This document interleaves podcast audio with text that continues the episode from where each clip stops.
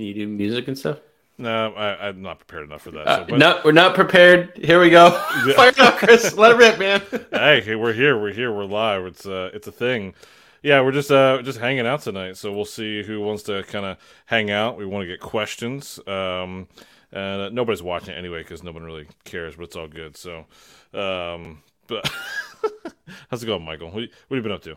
Oh, well, I uh, I hope all of the viewers look forward to the episode with our new friend Dwayne Roberts here, joining us uh, all the way from the Bahamas, from the Bahamas, uh, yeah. which is really cool. Uh, and we just had an awesome conversation with Dwayne, and we're really happy to have him on the show. So uh, everyone, uh, keep an eye out for that. So here we are. Uh, also, Hannah Goodine is with us.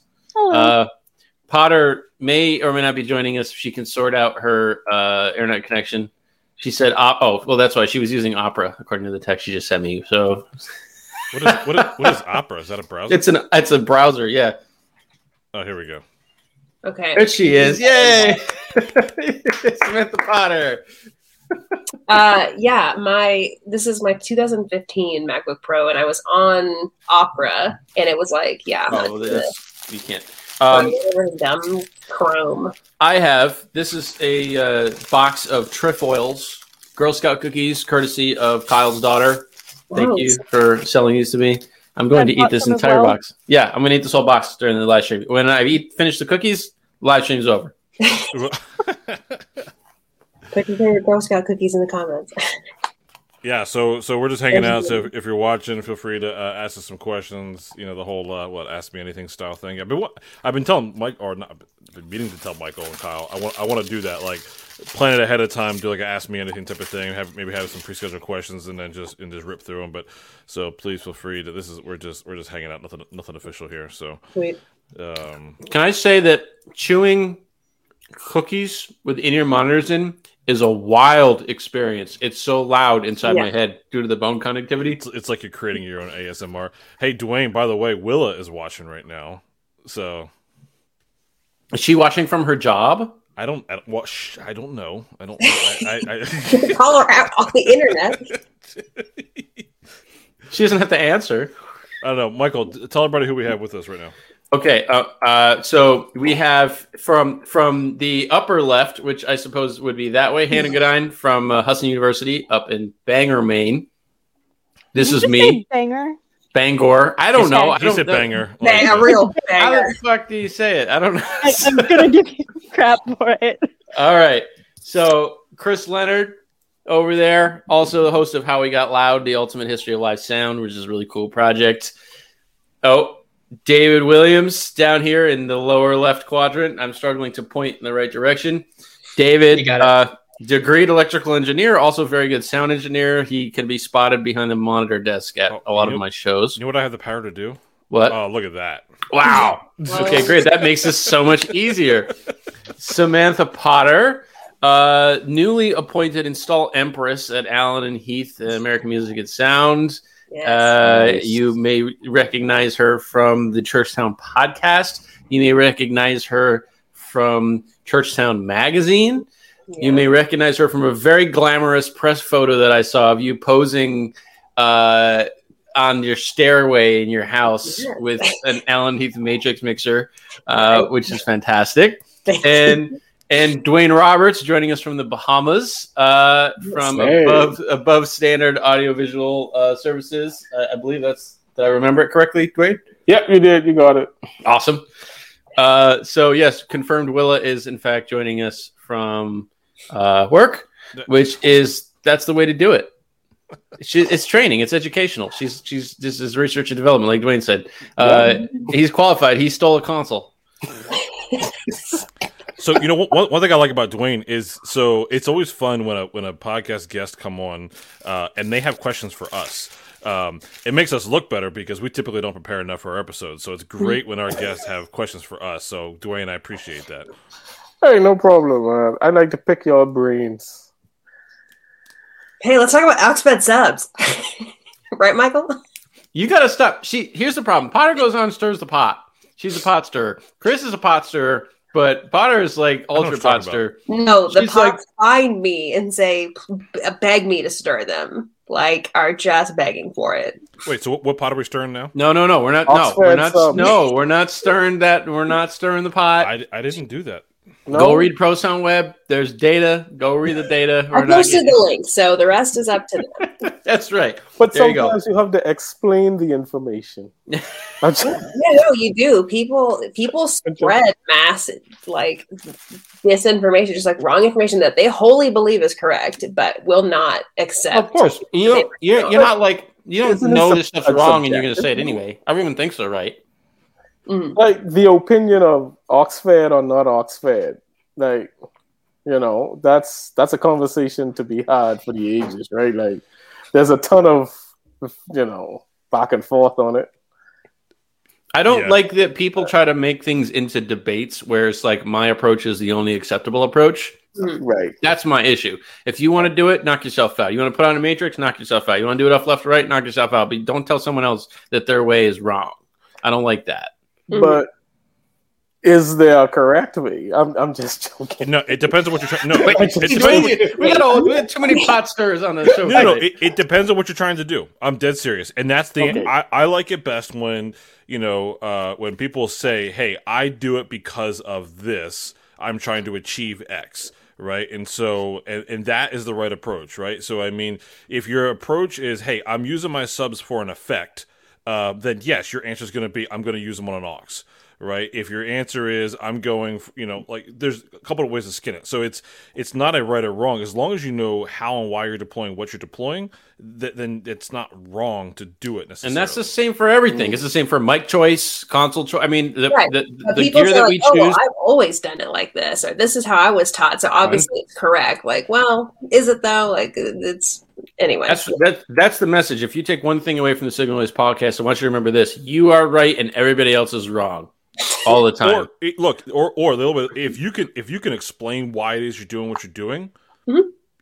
then you know. I guess you could still be, you could be wrong, but at least, but, but but but it, I, but at least if you could if you could say why you know you are choosing to make the decision, I'll respect that. Even if I think what you're doing is wrong, if you could say, "Hey, I intentionally did this because of this," or I don't know, we yeah, just, I, we just no, do I, that.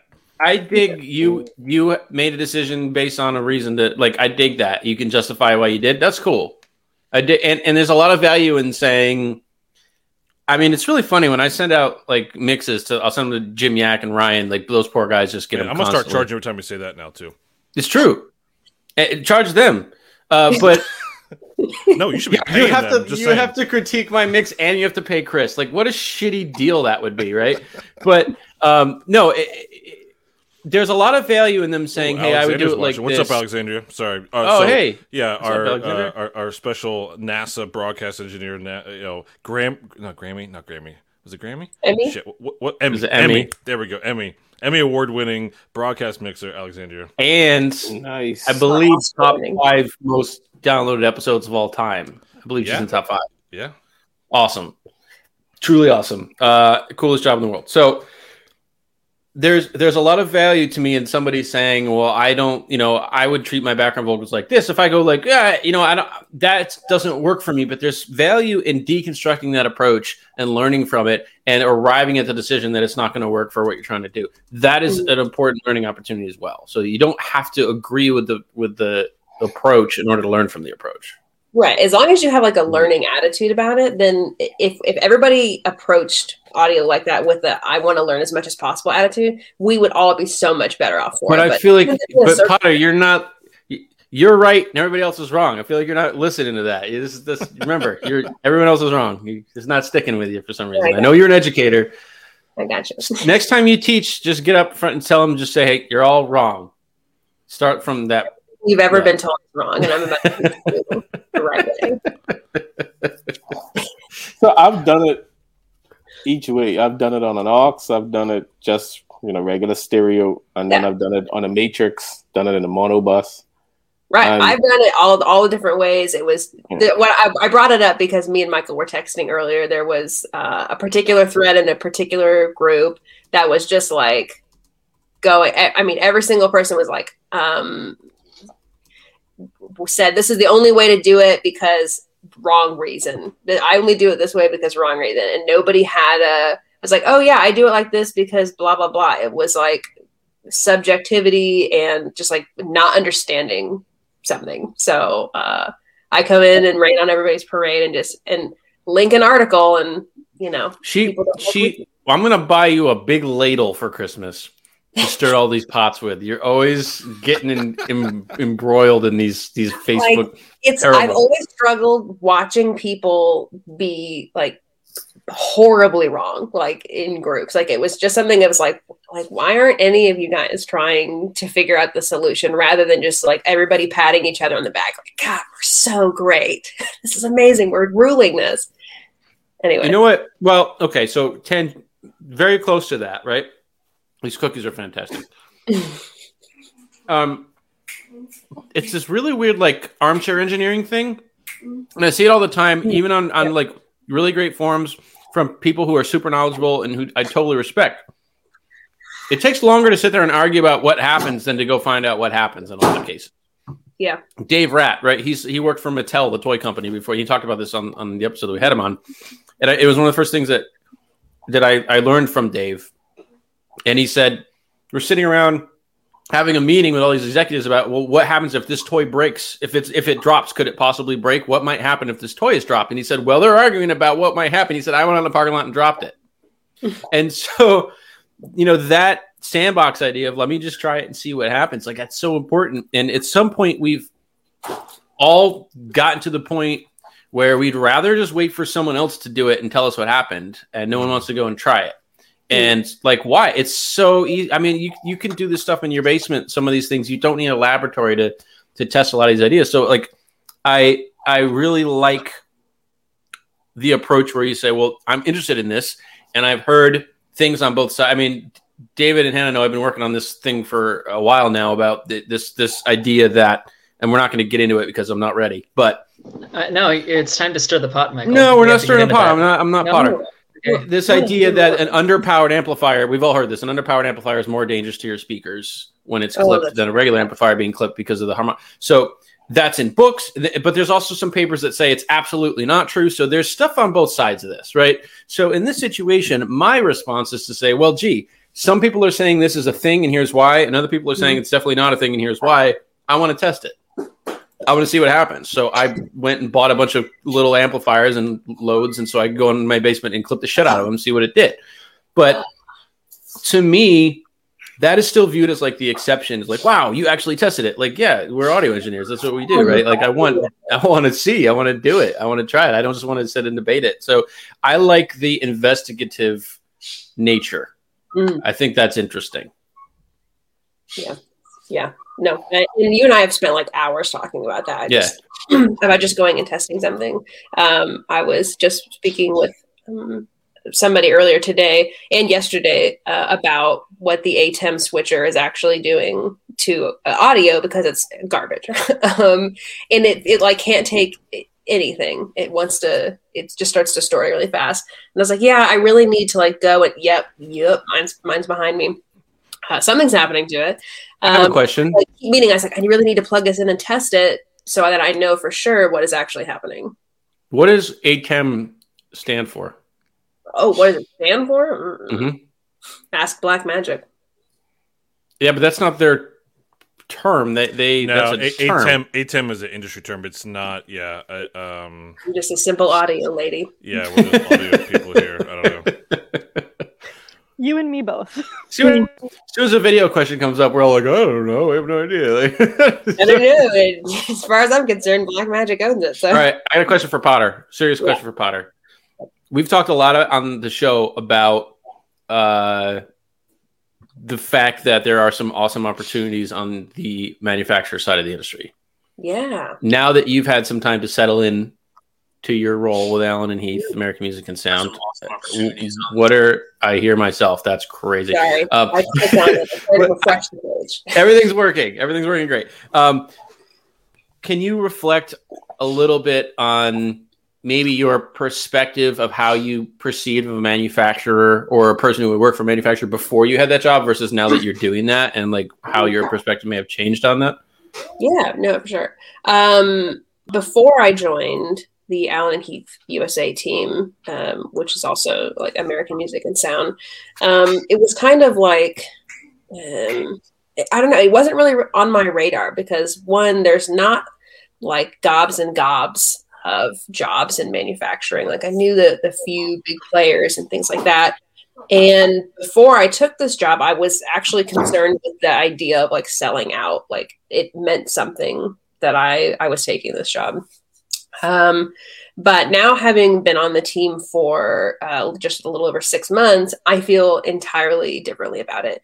Now I feel like I um, get to, in, in my own special way, get to influence the industry um, in, in certain ways.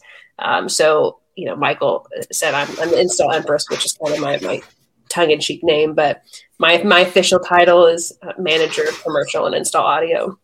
And like my whole job is is understanding the market. And so I I get a lot of um, pleasure and enjoyment getting to teach and doing um, audio stuff and exploring and being really good and understanding the technology and helping influence the technology uh, that we'll be using later. And that is just kind of um, a note I didn't realize I wanted to hit before. And now it's like, oh, this is totally a thing. Um, it opened up a lot of doors suddenly. So I really recommend it. Now that I've experienced it, it's like, oh yeah, if you get the chance to work for a manufacturer, like it, it's pretty sweet.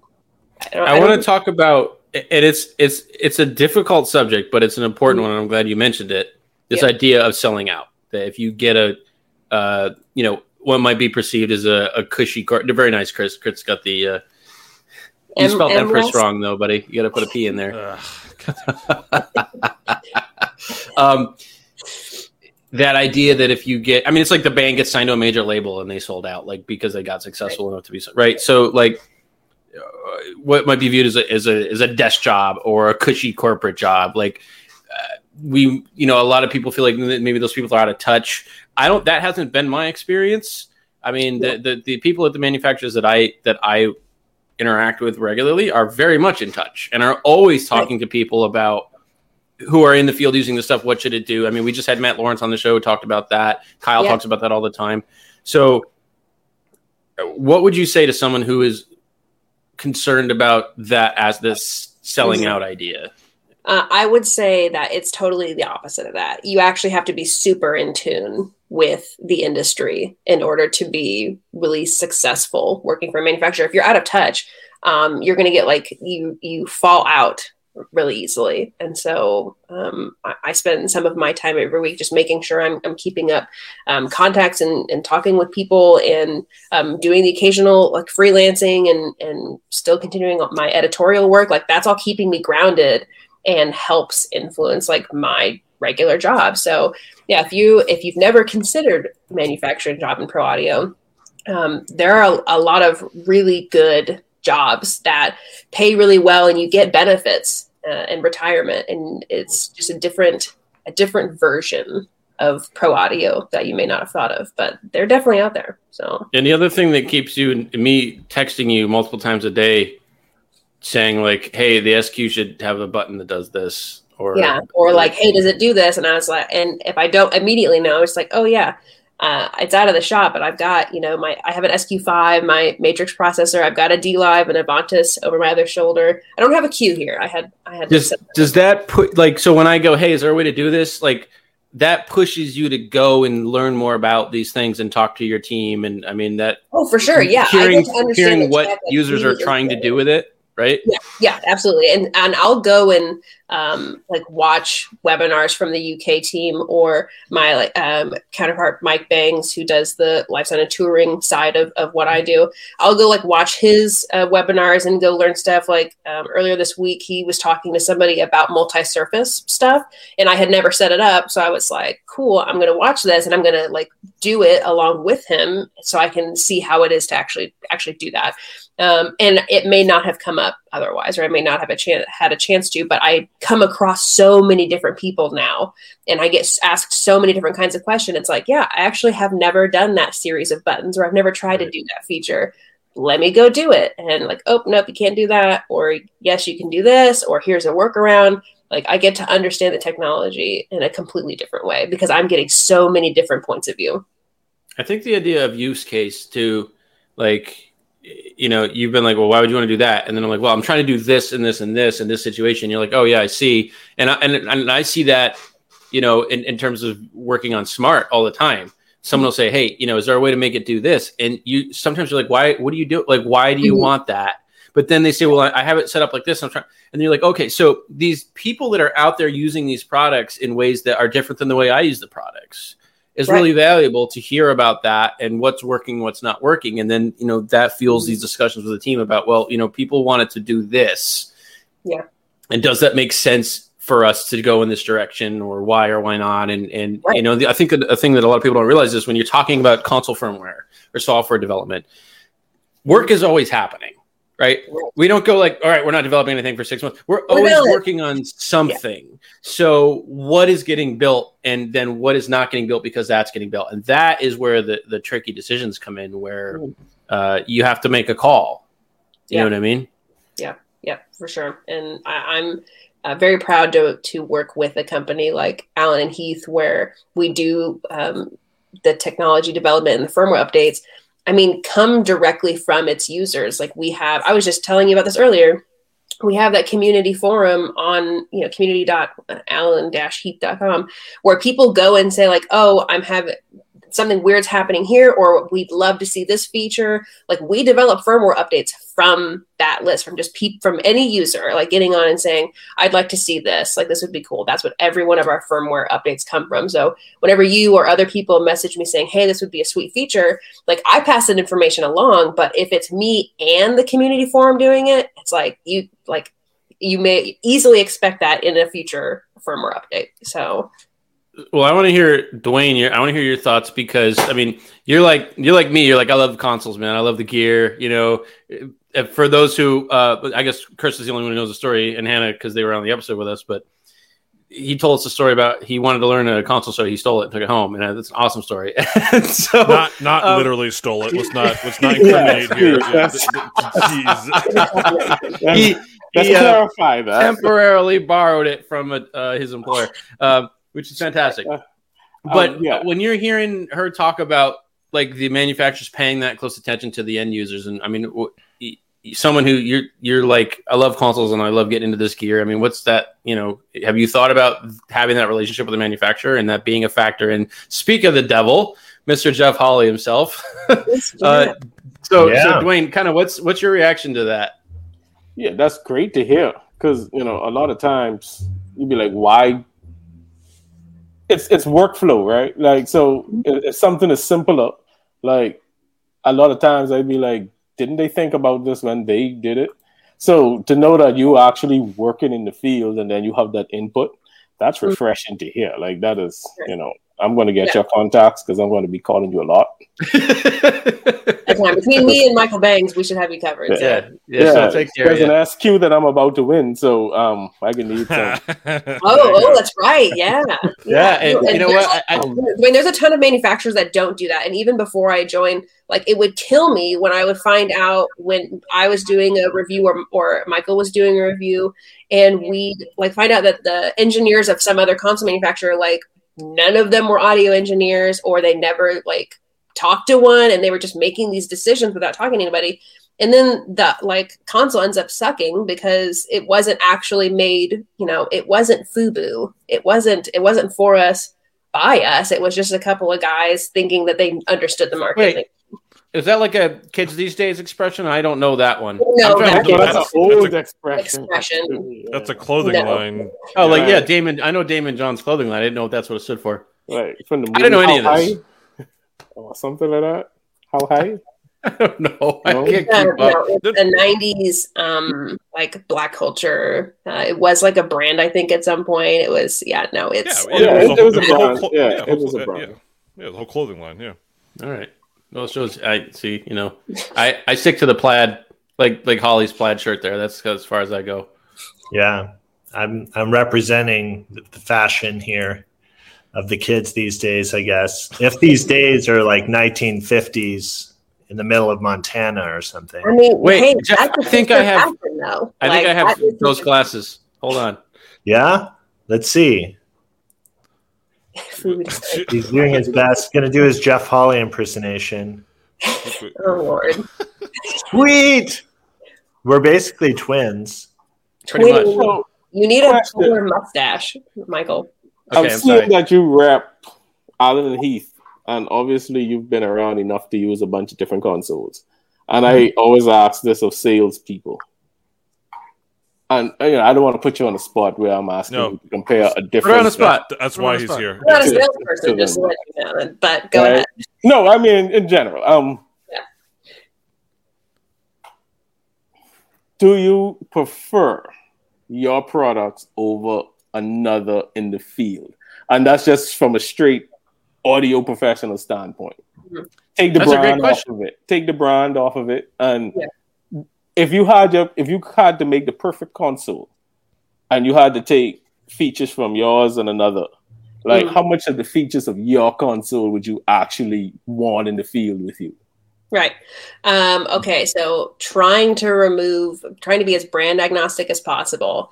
Um, as much as I've um, experienced Allen consoles before I joined the team, and then how much I've really like gotten to intimately know the consoles now, I would take almost like every single thing from Allen and Heath consoles. There's just like some things like that they're nailing, like the phase coherence, um, the ability to like have bus configuration where you're not latched to any particular kind of bus count uh, of certain, you know, subgroups or, or matrices or anything like that. Um, things like that are, make a huge difference. And now I'm used to like working that way. And it is very hard to jump off of that. On the occasional time I, I've went and used a different console since I've joined the team, it was, it feels like really clunky and so limited suddenly, because even on our like, um, you know, smaller format consoles like the S Q, like you still get some bus configuration. I can still do ninety-six K. Everything is still running uh, on an F P G A. So firmware updates are a really big deal, um, and, and and that matters. Uh, and there's also little pieces um, that we do that I don't think other, other companies do, like um, all of our I O. It's everything's really scalable, so you don't have to like buy into a particular like lineage of equipment. Um, if you have some some of our um, older or forty-eight K like I O boxes, like you can still plug that in to an Avantis and S Q and the A T E M, our Matrix processor. Uh, you can do that. And I know there's a lot of other console manufacturers where you like you buy into that line um, and, and you're stuck in that line. And if you want to upgrade, there's there's you have to start fresh. So uh, I want to I want to hear from Jeff too, because Ooh. Jeff Jeff's a musician. Jeff plays a pretty mean bass line. I don't know if y'all know that, but I mean, Jeff, as a, as so you're you are in a sense an end user of, of the tools that you've dedicated your career to. Yeah, yeah, and I think it's an interesting question. I, I think I'm going to give a little bit of a politician's answer here, though. You know, I, I think there's a distinction between making or creating. You know, you gave the, the the question was formed around, you know, what would be your perfect console, and in there the word that would stick out to me is making it a little bit of a different question would be would be my perfect console. I think one of the things that's really fun and what, you know, Samantha and I, you know, the whole rest of the team gets up to, that's a little bit of a different question, is there's a distinction between building a console for Jeff Hawley and a console for a wide swath of users.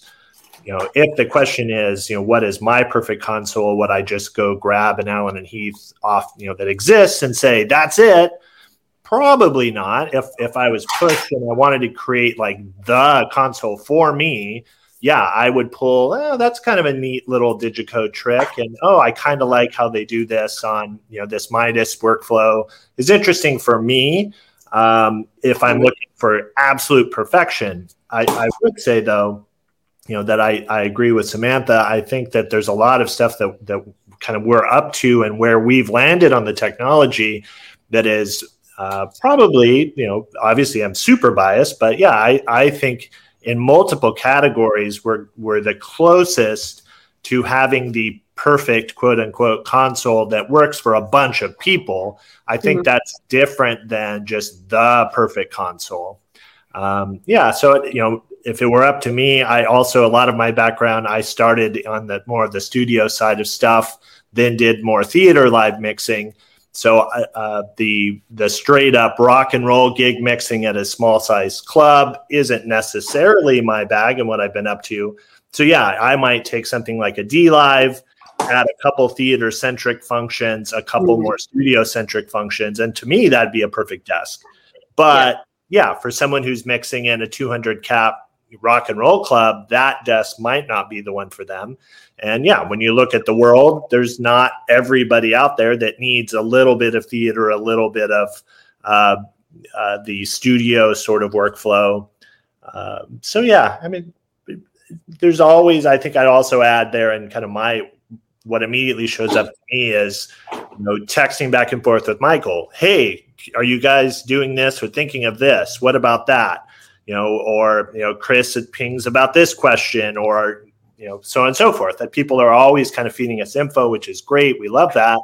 You know, there's always things too that I don't think that I could answer the same today as I might tomorrow. You know, there's always something new. So even if I could come up with the perfect console for Jeff Hawley, I think that would be a different console maybe tomorrow, because there's mm-hmm. some new super cool thing. Um, yeah. Yeah, yeah, I would agree with you, Jeff, um, because like because I have access to all these different, like, just Allen consoles from day to day. I'm just like, I'm really into this. Like for a week, I was really on the Avantis for a while. Like now I'm hanging out on, on the DLive C T I fifteen hundred. It like just changes on my on my mood. And my background is in a lot of different consoles. I was on a, some really old Yamaha stuff for a few years. I, I haven't been, the only Yamaha thing I've been on recently was a T F five, and we won't get into that. Um, I, you know, I've done lots of gigs on the, on the X and an M thirty-two. I've cut my teeth on, on DigiCo consoles. Like I have experience with all of these things. And so it's not, you know, Uh, I can understand, and there are little pieces that I appreciate from other consoles. Uh, but yeah, to really, you know, same with, with Jeff, kind of really answering your question, I would pull like a lot of things from Allen Heath, because I just, I know, you know, who it's by and, and the ideas behind the design. Like everything is very intentional. Like everything we've got was for a purpose. So I, I definitely want to hear from David on this too. But I mean, I, it's important to me. I own multiple consoles. I have access to multiple consoles. I will pick based on the particular needs of what I'm trying to do. And when I did, you know, a, a theatrical show that was heavily programmed and was going to run for a bunch of nights in a row, that's very different than uh, a one-off thing. And, I mean, there are times when I say I'm going to take today's this console today because I know that I'm going to be outside in bright sun. And I know that I can see this screen really well outside. And yeah. that's, you know, so I, or, or I need to take this one today because uh, it has to fit in the trunk of my car today. Or I'm going to take this one today because the snake is redundant. And on this gig, that's really important. So it's about, and it's something we talk about all the time on this show, but it's about choosing the right tool for the job. And ideally you, you are able to do that. And for me as a freelancer who's invested in equipment, I don't have a warehouse. I'm not with a, I'm not I M S, right? I don't have this cool warehouse full of awesome shit. So for me, that's a big, that's a huge investment on, on a personal level. And And this is one of the first things when I first met Jeff, uh, one of the first things I said to him was like the fact that I can send an email and get a response. I'm having this problem with the desk, or I'm thinking about doing this with the desk. How do you approach it? That is a huge thing for me, that there are some, some tools that I use, and I really enjoy the tools, but I can't get anyone that makes the tool to answer my questions. And that's a problem for me. And so f- there's a lot of value there that extends beyond the feature set and the functions and what it's doing. And it's, is, is there a human who's going to help me if I need help with this? Um, mm-hmm. So David, who pretty much gets console du jour thrown at him all the time. And I think I may be the only situation where I actually ask him which console he wants, and he gets. You are completely the only time I've ever been asked what console I want to use. Yes. So, so thank you. So what's your read on all this? Oh man. I mean, at first I should say I'm, I'm so much of a pure system tech at this point. Yeah, you're the only reason I'm actually mixing, to be honest. Like no one else consistently asks me to mix. And I will continue to hire you to mix, so you have to just deal with that. So, I mean, I, I'm happy to deal with that. But um, when I am mixing, it's because there's an act who doesn't have someone with that, you know, with them to do that. So I don't get to settle in and, you know, learn the features of a console and live with it night to night. The most important thing for me is, how fast can I meet this band and get them ready to sound check as professionally as possible without limiting their front of house engineer? And for me right now, just because it's what I have the mileage on, you know, that's a profile that's an M thirty-two. Um, but I mean, hopefully the market moves past some of those older platforms as time moves forward and we get out of the whole pandemic mess. Well, you said, I mean, this idea that, and I know we're talking about something that S Q does, something that the M thirty-two X thirty-two can do, something that I believe G L D can do, this idea, I want to see one input into all my mixes. So it's like a reverse sense-on fader idea. David has said uh, yeah, to me... I mean, that's indispensable to me right. at monitors. You said to me, like, if the desk can't do that, I'm not using that desk for the show. Because so so that's one of those one hundred percent things where, you know, the bus count and all that other stuff, it's all nice. But, you know, there are certain things that the, the show demands or the way I work demands this particular thing. And mm-hmm. if we can't have that, I don't care what else you have. Right? Yep. Yeah. yeah, I've... Uh, I, I've I'll just go for a second. Um, I clicked the wrong button. Operator yeah. error. See, I was just trying to flip to faders, and I turned my camera off. No, that that uh, that operator uh, operator usability, yeah, that that um, that burnt me. You know, I had this nice three hundred fifty thousand dollar console I had a, that I was using, and it couldn't do sends on faders. Uh, it it was the it was a Studer Vista the Studer Vista five S R when that thing, I don't know if they've updated the firmware, but when it first came out, you couldn't do uh, monitor flip, you couldn't do sends on faders, um, and so we were doing Times Square New Year's Eve, um, which is uh, you know no spo- you know, you know, this isn't a spoiler was, thing. Was Bow Wow there? It, not, not, no, he wasn't. Um, but uh, it it's typically um, one hundred percent track, and sometimes it's live vocal with track, but almost never is it ever a live band. And this isn't much of a spoiler, but that's beside the point. Um, however, that one of the years I was doing it, uh, so Chris Daughtry was playing, and he was adamant about playing live. Right, and and and and the promoter of the show and everything of Times Square New Year's Eve was like, "Hey, look, we we respect what you want to do, but it's probably not a good idea." Uh, you know, it's like, because this show is going to happen, whether it snows, rains, whatever. Um, and it's going to be live to millions of people. Like, just, just do it on this one. Do live vocal. He's like, nope, we're going to do this. All right. So mind you, uh, we had a half hour between when the last act was on and then when he was live on air to get the last band's gear off of that stage, uh, his gear on, sound check, and live on air. We had a half hour. Oh, man. Somebody in his department or his camp failed to tell him this was not a regular tour stop and that was not his console. Um, and so I'm there with this, you know, nicer console, and, and I'm there, and his monitor guy was like, I've never seen this thing before. And I'm like, you, you want to do this? He's like, nope, you got it. I'm like, okay, cool. But everyone's on ears. And so I'm not just going to start dialing up everything before I hear anything. I'm going to get some gain structure going. I'm going to start, you know, I'm going to get some things going before I just willy nilly it all. Right. And so we, um, so we start, we start dialing, and I'm just spinning away on knobs. And I'll never forget Chris Daughtry. You know, you know, he's he's he's trying to play, and he's like, he's like, what is this, a Fisher Price console? And I'm like, and I'm like, I was like, man, if you only knew. Like, I had a split second of like, I could like try to defend this thing right now. I'm like, if you only knew what I'm working with here, you know. And uh, I just kept kept going, and we fought our way through like a sound check or whatever, and and it, we we got it, we got it going for air. Finally, um, after his two three songs, whatever was done, I saw him off stage afterwards. I tried to explain to him, hey, here's what was going on. Like, you know, he had no, like, that's when he found out this wasn't his console. He thought it was his console, his monitor guy, and it was going to be recall of a scene.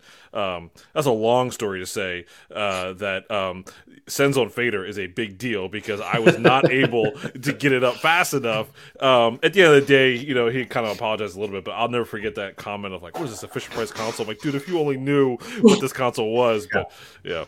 Well, there's a lot of features I mean, that haven't been popular, but now the people, like, one company comes out with it, and then everybody's like, "Oh, we actually really like this." That's and a good then, idea. Like, yeah. like the D C A spills, that was totally never a thing, and now everybody is like doing D C A spills. Um, like we've got um, M C As now because that was something that people wanted. Just like D C As, just for monitor sends. Like it's like people look for something, or one company does it, and then suddenly it becomes the industry standard. So.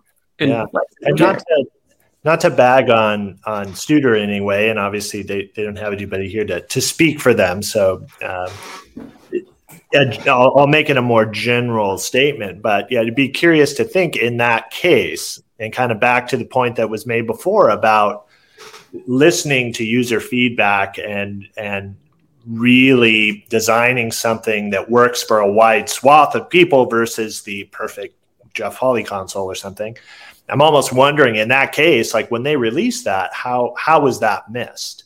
You know, what is that product's development cycle? And when they, you look at, and that's always the case, there's always more feature requests and things you'd like to put into a console than you have resources and time, and and sometimes just the the actual uh, processing, you know, limits of the console. You can't have it do everything uh, for an infinite amount of channels. Mm-hmm. But yeah, that that kind of does tend to show if you've got a mismatch between how you prioritize and what you're listening to, and you don't have a good system of really vetting those. And I think fundamentally, if you don't mix yourself and you don't have folks in R and D that know how to sort these priorities, if the the engineers in their, you know, basement locked away with, you know, occasionally throw them a plate of food and go code, if they, you don't give them guidance, yeah, you might end up with a case like that where the console sounds great. Maybe it has fifty awesome features, but the one that mattered was the one that they missed.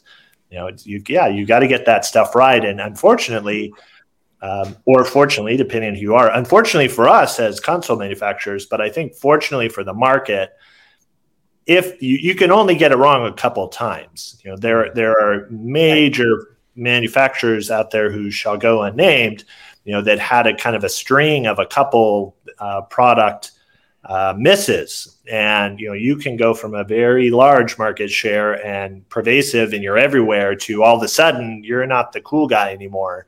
Uh, it doesn't, doesn't take much to miss if you're really not paying attention to the market and you're really not listening. You know, so as much as we like to, to tout that and we think we do a good job at that, that's also to say, you know, we understand that we can mess that up, uh, and so we take that very seriously. I, I like so, uh, Bri- well, Bri- Brian Maddox uh, mentioned this, um, and and Michael likes talking about this topic of like owning your own gear, um, and and so Brian's talking about like the tipping point of like, you know, are we coming into an industry now where people are going to own their own gear so they're more proficient on it? Uh, and he kind of specifically said, does Allen and Heath have plans to to serve that specific kind of customer? Um, and um, so I don't know if maybe Jeff. Or, well, or I want to hear. I want to hear from Dwayne on this because okay. his whole his whole and again, people haven't heard our, our our conversation until the episode comes out. But his whole deal is like, I want to do my own thing. I want my own stuff. And and Hannah recently got her own console too. So I, I'd I'd like to hear from those people about this yeah. idea. Um. Well, I look at it like this: would you respect a carpenter coming to your house if he doesn't own his own hammer, if he doesn't bring his hammer? Right? So I feel personally, I want to be able to say I can bring my own console because I know it. Like the Facebook user said, I'm proficient on it. I can get around it and there's no hiccups. So that's, I would love, like, you know, if, if all the manufacturers could probably look at that in their offerings where you can have, you know, because every every engineer is not going to be able to afford the DLive version of a manufacturer, but we may be able to afford the Q U, you, you know. Um, so if you could put features, and I think from what I'm I'm understanding about the S Q series, there's a lot of the DLive features that can be used in the S Q um, series. That's affordable for a sound guy like myself who, who wants to buy his own console and take it to mix mm. a band, even if I'm mixing a band on two sticks, like just two speakers on sticks. Yeah, yeah. You, you know what I mean? So I I that would be awesome. Hannah. Um, I still am in school, and my school is really lucky, and we have lots of really awesome consoles. Um, that being said, I don't have... Until recently, I didn't have one console that I knew a lot about and was really comfortable on and fast on, because the console changes every couple of weeks when I'm, you know, what I'm working on with, with my schoolwork. Mm. Um, and so recently I got a X thirty-two. Thank you, Michael. Mm. um, and now I'm slowly, I'm still learning it, but I, I'm getting a lot faster, and I'm definitely... I brought it to a couple shows. Obviously, there's COVID, so I don't have that many. But um, I'm the few shows I have been able to work on it with, um, I've been faster. I can do more. I have more time during my show to do the things that matter instead of just scrambling on something I may not know that well. Um, and I think that that does say a lot. But mm. at the same time, I think there's also something to be said for um, getting your hands on a little bit of everything and walking into a room and being able to be like, okay, I kind of know what I'm, you know, walking up to, and I, I can at least get around and make the show happen, even if it's mm. not my choice. Well, that's my, my first tour was console du jour, P A du jour. And I knew nothing at the time about how to tune a P A or even assess such a situation. And every desk, I remember being in the van with the manual, trying to read as much as I could between the time I found out what desk I was going to be on and the time I had to go in and, and, and do it. And that sucks, but it was really, really good for me because, I mean, Dwayne, it's like what you said, like, we all know what a group is, but how do I do a group on this console, right? Mm. So if you know your fundamentals, you still have to go up to this console and figure out, well, how do I do that on this desk? How do I assign stuff to a V C A or D C A or control, whatever, on this desk? How do I set up my effects rack on this desk? And that is a challenge, and that, I think, is where having either your own tool or being on the same tool all the time does speed you up. I mean, there's a line in the the Italian Job, which is a great, I love heist movies. Uh, I'm actually planning a heist. Y'all have a role in it. More on that offline. Um, but there's a line in where she says, technology guarantees me speed and accuracy. And and that's how I feel about showing up with my own tool for exactly what Dwayne said. You know, oftentimes I need to have, have things happen quickly and respond to changes quickly. And that takes variables off the table. I mean, I've also, I have left shows where the, they said, oh, we, you know, we use the house console, and I had a lousy show because I was fighting with this tool, or it was a problem, just, you know, for whatever reason, or or maybe it just wasn't a good fit for the way I like to work. Maybe there's nothing wrong with the product at all. It's just not a good fit for me, right? So showing up at my desk takes all those things off the table, and I can just focus on other stuff rather than where's that setting in this menu that I can't find. And and for me, the calculus kind of worked out where that was worth the investment because that gets me more calls. Um, yeah. It may not it may not work out that way for everybody, but in my particular case, that, that was that was what I chose to do with it. Yeah, hey, so this was Brian. Brian commented that, right? Hey, Brian. Hey, what's Brian. Up, Brian? Maddox, yeah. Um, to, to like answer your question, I, I do think that that's just going to become a more and more prevalent thing because um, certain companies are are having a really really great trickle down effect where you're getting really quality consoles for way less money now, and so it doesn't become a huge investment suddenly. It's becoming a little bit more democratic, uh, and so everybody can kind of partake in it. So yeah, I do think it will, as technology continues to develop. Um, that we're going to see more and more of that. Now, and as far as Allen and Heath having a plan to serve that kind of customer, I feel like we that's who we are. We're kind of, um, we're the kind of people who care about every single user. We're not just vomiting consoles um, on people and not caring about the support. It's like, no matter who you are, like you can get a hold of us and get the, the kind of support and service that, that you need from human beings. So, uh, in fact, yeah. Samantha's number is six one zero. You know, I think about, Chris, some of the stuff that you post with your How, you, How We Got Loud project, which for anyone who hasn't checked it out, check it out. It's really cool. Yeah. All these great photos from the sixties, seventies, these shows that they were doing, just enormous racks of equipment and these consoles that are the size of my car. It must have taken five people to flip over. And I, I mean, you know, the footprint, there's an S Q five right here on the desk in front of me. Like, I think about how much power is in the footprint of a modern digital console compared to what you would have had to do with outboard gear in nineteen seventy-five to even come close to it. It's mind-boggling. And that's kind of what you're talking about, Samantha, where this is yeah. the the barrier to entry in, in a very, in not in all ways, but in a lot of ways has been greatly reduced. Yeah. And the where... tool is way, way lower, but the knowledge is creeping up. Um, it's it's quite weird, actually. So like anybody can like almost kind of start get started in audio. Anybody can get started in it, but advancing in audio takes a little bit more effort now. Yeah. So my question, um, sorry to the Allen and Heath, um, the DLive, and like that's the flagship, right? Like that that would be considered the flagship. If I'm used to, because I've used the Q U series quite often. What's the learning curve if I had to jump on a DLive desk with no training or no, like, because I, I think that's a big deal as well. I think right. once you have a line of consoles in your whole, I should be able to go from your lowest end to the highest one without having to get a biology degree. Yeah. Right. Yeah. That's always oh. like, yeah, biology degree. And I said biology. Yeah.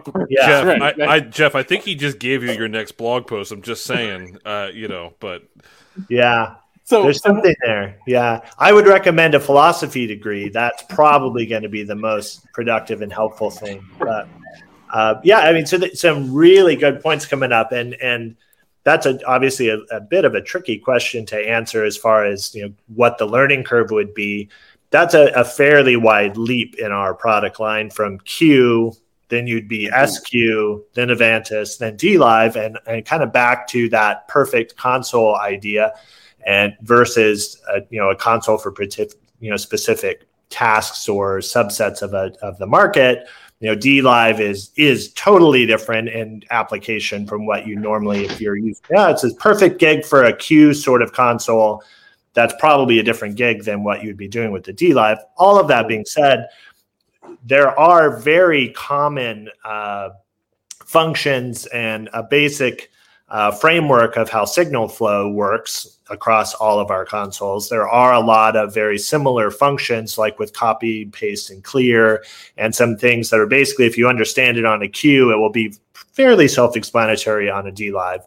Kind of back to Chris's point, though, there are things that get much more, you know, sophisticated. And if you're doing, you know, the way that spills would work and, and things like that, obviously there would be things you'd have to pick up on, on DLive. Mm. Uh, You know, so so we while we do try to keep things as consistent as possible, and I, I would argue, and someone can, you know, maybe differ in their opinion, but I would say again that's another area where we actually do excel. Um, you know, I've mixed quite a few. You know, Yamaha, for example, I, I would argue from my personal experience, you know, that how you get around on a T F versus how you get around on a Ravage or even a C L. Quite a different flow in my mind, at yeah. least. Yeah. Versus, no, you know, there's a lot more similarity, I think, between Q even leaping to DLive. I won't say though that you immediately could grab it and go and, you know, you're just rocking and rolling one hundred percent on DLive. That's not going to happen. But you certainly could walk up to it, understand the basics, and a lot of the core ways that you get around in a queue will carry over.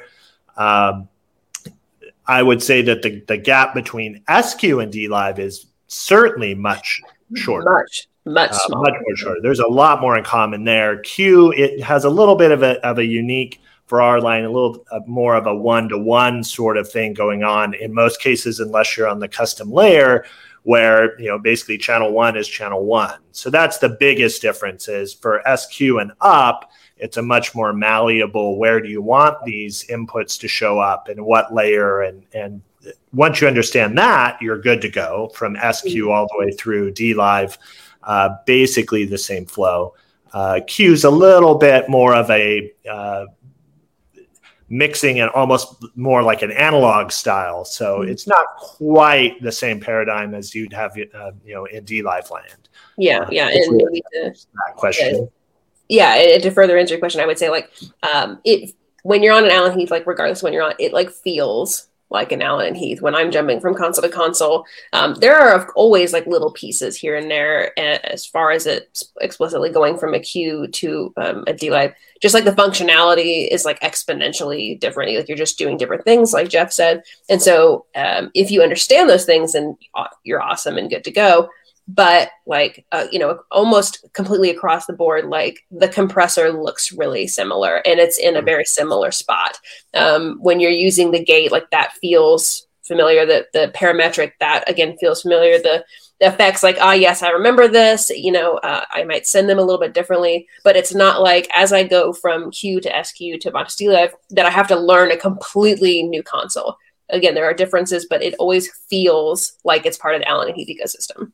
You know what I think? And it was interesting to me. It's, I mean, I obviously I'm a big fan of the Midas Pro Series stuff. Um, that's one thing that I think they did really well is that you can literally take your Pro One show file and load it on a Pro X and it works and you know where the button. So like that, that's, that may be a reason to choose, you know, this platform. But what was interesting, we did this thing a couple months ago, Uh, which we called Console Day because we didn't really have a good name for it.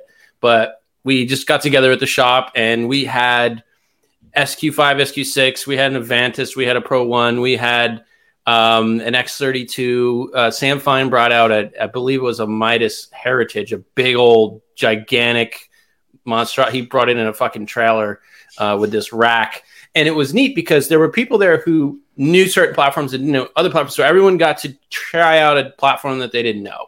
And I think there's a lot of value in that. And it was really interesting to see, like, David went up to the S Q and he's like, well, okay, so pretty much everything's where I would expect it to be. That's an interesting first observation. Uh, Sam had gone the Pro One and he said, wow, the visual feedback on this desk is great. There's lots of lights and meters. And so, you know, those are all things when I think about investing in a tool, what's important to you? You know, if you're a visual feedback person, like all the bright colors and the screen. I mean, you know, I have a I have a friend who he has a huge passion for audio. He has horrible vision. He's like almost legally blind. So there are talk about Kyle when he's not here. All right.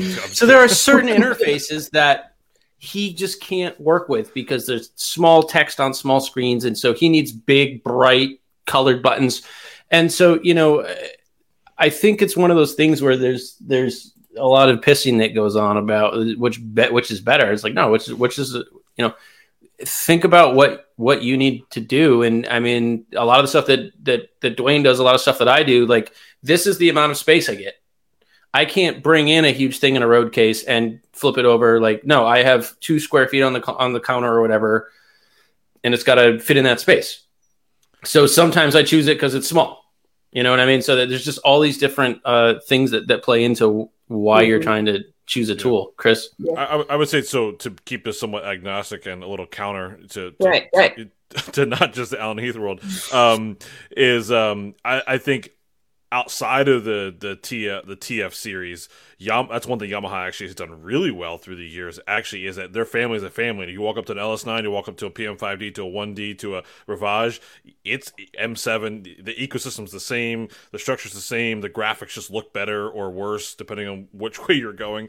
Um, you know, so I think that's one thing they've done really well. Um, and then going back to like choices would be um, sometimes the choices you have to make are uh, because of the world you live in. So like in the A V world, you know, I have to be able to re-rent something. And so, you know, if I'm at a point where Yamaha has the market share in our industry and mm-hmm. I'm a big A V provider, I'm probably married to staying in that ecosystem. And someone had made a comment of, um, uh, well, the word ecosystem, it's not just a console, it's an ecosystem, right? So, you know, if I'm living in a very dedicated, you know, Dante world, you know, um, Yamaha was there really early on, you know? And so when you're making these choices and once you've invested in some of it and you have to keep growing your inventory, you're kind of locked in there. Whereas, yes, may I be able to get a, a cheaper X other brand console Uh, now than I would, yes, but I have to stay in this ecosystem. It's trainability for my, my people and or my techs that I have to get around the country. So th- there, those, it's not always like um, um, I don't know where I'm going with that. But well, it, it, yeah, I know what you're saying, Chris. I want to piggyback on that. I got a friend around here. He, he's lighting for a bunch of theaters in the area: high schools, colleges, professional theaters. And there's a point where they all ready to get a new desk and they say, what desk should we get? And he advises them to get a certain series of desk so that there are five of them within a twenty mile radius of here. So if a theater has a desk that goes down, we can say, hold on, we'll be right back. And mm-hmm. we can, we can get your show back up. Right. right? So Chris, you, you have to talk about what's rider friendly. What can I rent? Yeah. If I'm buying a tool for my personal use, I don't care about rider friendly. It's about what tool do I want. So there's all these different reasons to weigh. Sure, and I'll, I'll take this outside of outside of consoles. So yeah. like at I M S when we bought our last big line array purchase, right? I mean, I took a big leap in that. So we we bought into the Martin family, um, which again they don't have very much market share yet, um, and so it was a big decision of like, hey, how how much can I cross rent this? How much do I need to buy so I don't have to cross rent it often? You know, but I wanted to buy it because. Because to me, it was the best product available for the type of work we're doing, and I didn't want to just buy into X other orange brand uh, or other other brands. Um, so you know, it's there. There are times we have to make decisions like that of you know of of um, it's market share versus uh, what's the right tool for the job versus mm-hmm. all, all those things. It, it all plays into those you know Yeah, I mean, that's why all yeah. these different tools exist, period, is because they have different uses and different cases. So yeah, in some way, it, it almost makes me think as well that the difference between the rented sort of uh, product and the market share conversation versus I own my console and, you know, that's the one I'm most familiar with, almost parallels in some ways to thinking for me, thinking about a studio musician. You know, okay, well, if I've got to own one guitar or one bass, I know which one I'm going to get. Probably going to get something right down the middle of the road, like, you know, the tried and true, I've got my Fender Precision bass. If I'm a solo artist and I want to do whatever I want to do and I'm not out playing with fifty other bands or I don't have to work in the studio, I can get the boutique custom, you know, crazy bass with this really unique sound because that's what I want. It seems like it's somewhat similar here. Uh, back to the question from Facebook that was posted. You know, I think one of the things that we're up to from an Allen and Heath standpoint to to try to serve both of those, uh, you know, kind of different market needs. We want to be able to say, here is your console that you can customize. You can get a DLive and pair it with this console frame control surface that's nineteen inches wide and twenty-five pounds. Mm-hmm. If that's the type of gig you're doing, that's your console rock and roll for you. If size is not an object, great. Use that same engine and get the, the giant S seven thousand and you've got faders for days. At the same time, making sure that we're establishing and doing what we need to do to make sure that DLive is in every rental house out there so that as you are out and about, that is the console you're seeing. And I think from a marketing and from a uh, you know manufacturer standpoint, those are kind of two different, sometimes competing uh, goals that we're up to. You know, I how I go about doing that and the conversations we have and the, the levers and dials we pull to make that happen are certainly different. Um, but I think we we clearly you know are striving to try to meet both of those demands. We want Chris to be able to say, yeah, I can cross-rent a DLive any day. It's on every rider out there. Uh, you know, Billie Eilish is in town. You know, Drew needs some some backup gear. He's got, he's cool. He's using a DLive and this artist and that artist. You know, these huge, you know, conferences that are happening. You know, I'm seeing, you know, Q consoles and S Q popping up everywhere. So I'm safe buying one for my, you know, my rental company right. or buying five. But at the same time, you know, for... You know, for Hannah and folks that are you know, getting started, I only have money for one. You know, how do we also balance that and think of that? That, yeah, you can get the S Q and then apply those lessons learned and even the I O, move it forward when you jump up to the Avantis because you're doing more gigs. And guess what? Now DLive is that much more established. Continue to slide forward. You know, so we're we're trying to look at as best as we can, kind of all those moving dynamics in the market.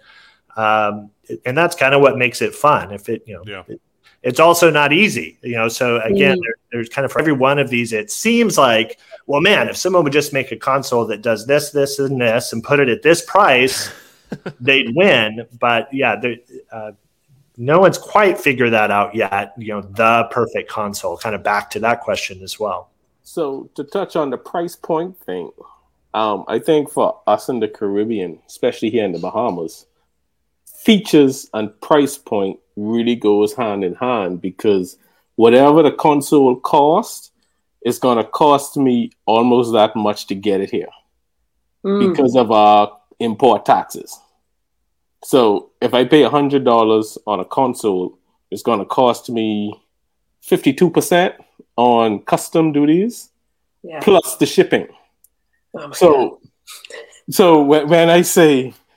I want the features of a DLive and a S Q. It's not like you, you know, like it's because I'm trying to get. I'm I'm almost paying for a DLive if I buy an S Q. I mean, you, you know, like not really, yeah, but yeah. close. Yeah. So for yeah. us in for us in this region that has to ship out of out of the U S country, that would be a big deal for us, especially feature packed. And I think that's why the Behringer X thirty-two products were so popular. Because they crammed a lot of features into a very, I mean, a smaller price point. Mm-hmm. So, you know, we, we get, it's more bang for the buck, so to speak. Mm-hmm. So That, that's, our, that's our viewpoint. Yeah, the X thirty-two definitely had had its purpose for a really long time, and, and still has a piece of it. I mean, like, it, it, I understand why people still use uh, X thirty-two. Well, but you're going to have, there are situations where they say, what is the absolute cheapest thing that I can do this job with? Right. And, and sometimes price is literally the only factor, right? All these mm-hmm. other factors that we've talked about, sometimes the price tag is is is the thing that makes the call. Um, I, and I think especially, I think back about being in my band in high school, right? And it's like, I need a distortion pedal, and I don't care about, I don't fucking know what tone is yet. And my guitar, it has duct tape holding it together. So yeah. This literally, what's the cheapest distortion pedal I can get? And that's as far as it goes. And and, and so there are certain manufacturers that are going to lose that every time, right? But I think as you develop and you you start to look towards the future, and things like all the other stuff that we've talked about becomes important here, where I'm choosing a tool for a reason. And, hey, I want this to come with support, and I want to be able to get a part for this. If it breaks, then I need a part. Um, all of those things cost money. So you very quickly, I think, depart from what is the absolute cheapest thing I can get to what is makes sense as an investment. And then, you know, there's this idea that the, sometimes the cheapest thing is is not the cheapest thing in the long run. Um, so yeah, and I and I think at the end of the day, you know, the, for for the situations where the price is the only determining factor, that it is what it is. Mm-hmm. But I think uh, you know, if you can go up one rung, even now you have three options instead of one option, right? Um, and so now you can really start to uh, start to think about all these things that we've talked about. So, so, and when you come to something like a console or a P A, I'm working on an install right now, and we're talking about this is going to be here for ten years, right? That's that's sort of the effective life of an installed P A system in, in, in a theater, about a decade. And so, when you talk about, let's say, eighty thousand dollars versus ninety thousand dollars over ten years, how much did it really matter that you saved that that eleven percent or whatever it is? If if every day, I mean, so I mean, this is a conversation that, and this is probably a good way to start kind of wrapping this discussion up, because we're we're we're, we're uh, I'm it's that's past my bedtime, uh, and I, I only have three cookies left. So um, get the cramming. The the I work with a theater, have worked with a theater, and it was what's the cheapest thing we can get, right? But what happened is every single show that came into that space said, we're not using that. Go rent us something else. Mm. And so when you start paying four hundred dollars a show to rent in a desk, well, was that cheapest console really the cheapest console? No, it wasn't. It cost you a shitload of money because you didn't want to spend twenty percent more. So I think, again, I understand that sometimes it's not possible, but taking a longer view, particularly for not a freelancer, for an organization, for a, a, a venue that, that has acts coming in and has to comply with riders and, and has to, you know, you're talking about mission critical stuff. It can't go down, all that stuff. Taking the long view, all of a sudden the, you know, the, the, the four percent price difference or whatever uh, stops becoming as big of an issue, and you view it in, in, in the context that it's in. And that's just something that I try to impress upon people, because when you hand in a bid or you say, here's your options, it's very human and very, you know, understandable to say, well, I want that one. You're telling me these are options. I'm going to take the cheapest option, right? There are sometimes some hidden things that'll get you there. Uh, and mm. so that's, that's something that I'm trying to work with my clients on when I'm speccing gear, having conversations about what our options are. Let's just talk about how this might affect some of the other things you're doing. And, and, you know, it looks cheaper, but is that a better value for you? Mm. Right. So what about the, uh, we talked about having freelancers or people own your own gear. I struggle with this from being the, the, the hirer, right? I'm hiring people to do work. I struggle with where does the responsibility lie if someone wants to bring their console, their, their Wave server, their whatever to a show, and their piece of gear fails. Whose problem is it? It's mm. it's not going to be their problem. It's going to be my problem. Um, you know, like if, how do I explain to my client, oh, their Wave server crashed, uh, your P A went mute, uh, you know, sorry, I was letting them use their thing. So that's where I struggle in giving the advice to freelancers of owning your own gear, because I know, at least in working with me, I'm going to provide the tools because it's it's my liability, it's my responsibility. So that's a tricky side of it, and I think it probably depends on what type of freelance work you're doing uh, and the level and scale and stuff like that. Um, and uh, so like a whole console in my world, I'm most likely never going to have a freelancer bring their own console in.